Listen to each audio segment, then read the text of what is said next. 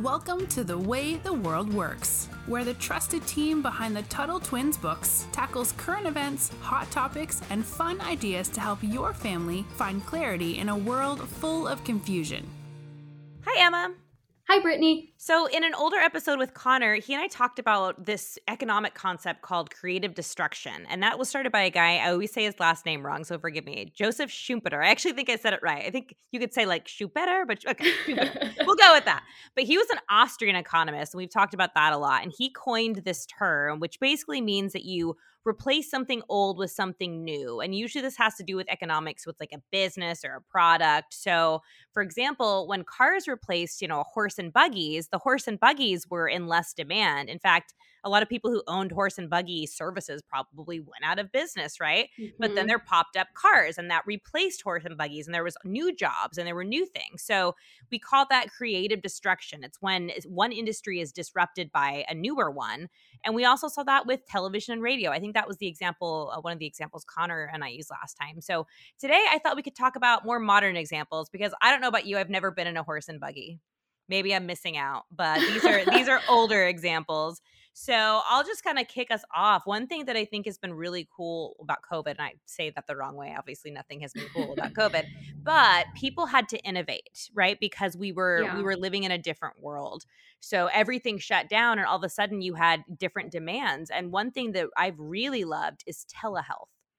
Yes. So that's an example of, of, of, creative destruction. So before we had to go to the doctor's office, we had to, you know, wait in the lobby. And I don't know about you, but my doctors are always like 15 minutes late and it drives yep. me nuts. like yep. you get in the lobby, you wait for 15 minutes, then you get in the room, and then you wait for like another 20 minutes. And it's like this whole ordeal. No, obviously there's still things you need to go in person to, but one thing I really loved about this is that I had um, appointments on my computer.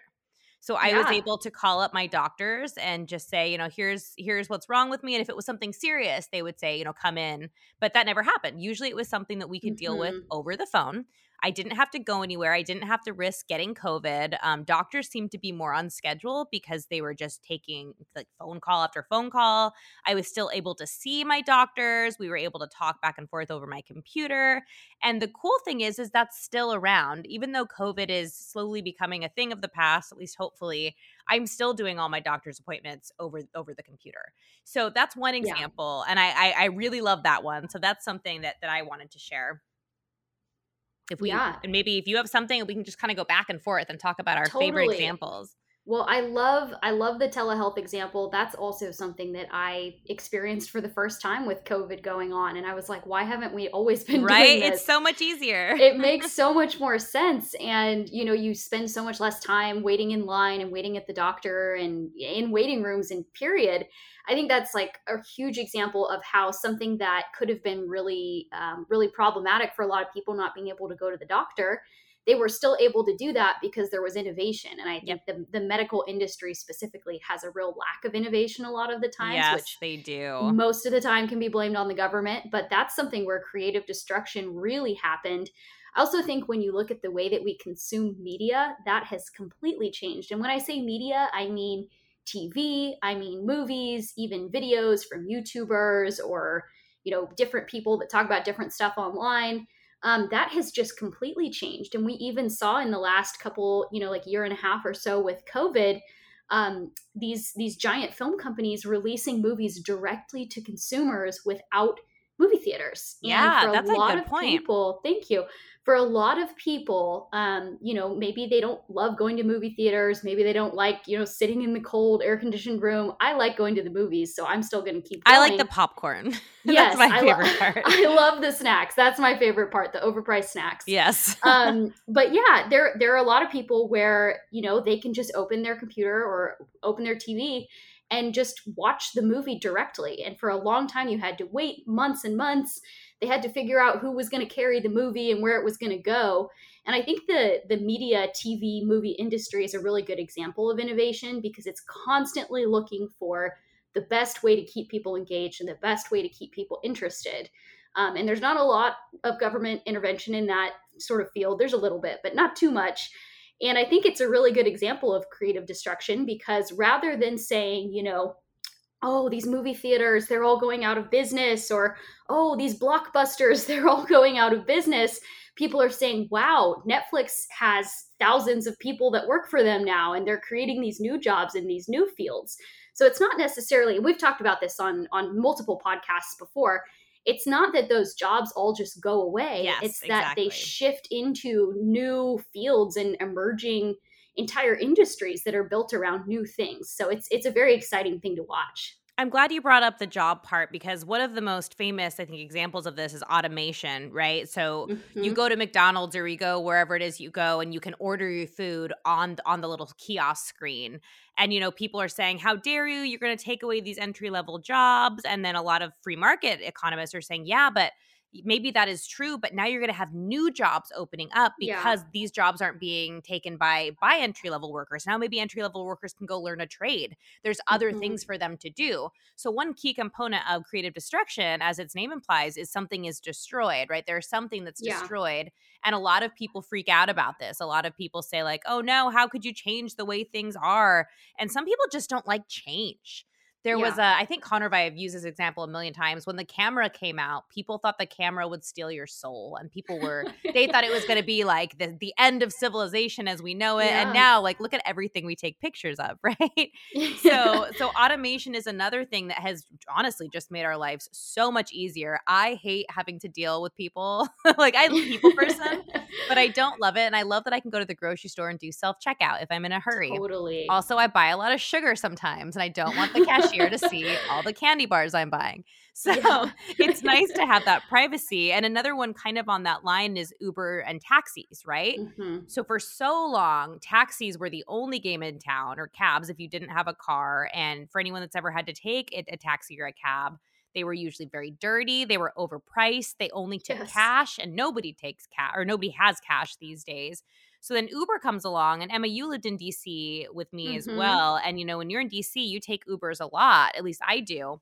Yeah. And so it was nice when I first moved here. That's when Uber was really getting started, and Uber disrupted. It was a creative destruction of the cab industry. It took something the cabs was, were already doing and it made it better. So that's part of creative Yeah. destruction is you're not just destroying something, you're making it better with innovation.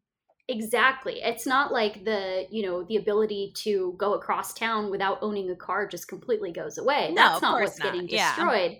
It's not the things that we need and the things that consumers are asking for. It's the way that we get those things. So, you know, you're still wanting a movie to watch on the weekend with your family. You're still needing to find a way to get from point A to point B um, on the weekend and you want to go hang out with your friends and you don't have a car, well, there's going to be a way to get there. But the way that you get there could change over time as a result of innovation. So that's that's something that we even saw with remote work versus working Yes. at an office. So I work remotely. I live in Tennessee, um, and most of the Tuttle Twins team is in Utah.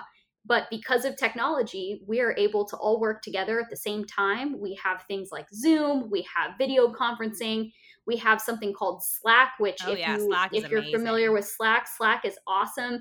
It's basically like instant messaging, but you can connect a, a bunch of different ways with people on your teams and make groups and all kinds of stuff. So I'm sure by the time our podcast listeners are working, there will probably be something even better thanks to creative destruction. But it's uh yeah, it's a, it's a great time to be working because there are so many new innovations that come out to help us be productive and to help us work together even when your team is all around the world. So that's that's why this technology isn't something that scares me. You know, obviously it can be hard sometimes to adjust to new things or when things work a different way. And I think that's a lot of times why you hear um, older people talk about, oh, back back when I was young, this is what life was like. But for a lot of people, like even going back to the doctor instance, um, you know, this technology actually helps live live a healthier life. It helps save time and hassle. And sometimes, yeah, there are certain ways that you kind of need to adjust, or maybe things feel a little different for a while. But at the end of the day, this is not something that we should be afraid of. And again, we've talked about that in in other podcasts about the Luddites and people who Yes. are scared to use technology. But at the end of the day, these innovations are here to serve us because they they revolve around what consumers want and what they're demanding. And as as you know, we are the consumers. There's it's not some artificial thing. It's what do people need? What problems do they have? And how can we solve them? And that's what I love about innovation. Same. And it, it's funny, you mentioned the remote work. That's something that a lot of like older generations are really struggling with right now because mm-hmm. I think for people our age, we're really excited because a lot of us like to travel. We like to do other things. Plus, you know, with millennials, we have a lot of student loan debt, which we talked about before. So living, you know, somewhere like DC or I still am is very expensive if you're also yeah. paying off student loans. So working remote is giving us this opportunity to to live in places that are that are cheaper, maybe or less expensive, and still be getting a good income. But I have noticed there are a lot of companies that are a little bit resistant. They're a little bit scared mm-hmm. of what this mm-hmm. means because it's not the way they're used to doing things. So, but totally. like you said, it's it's all about trusting innovation and and making things better.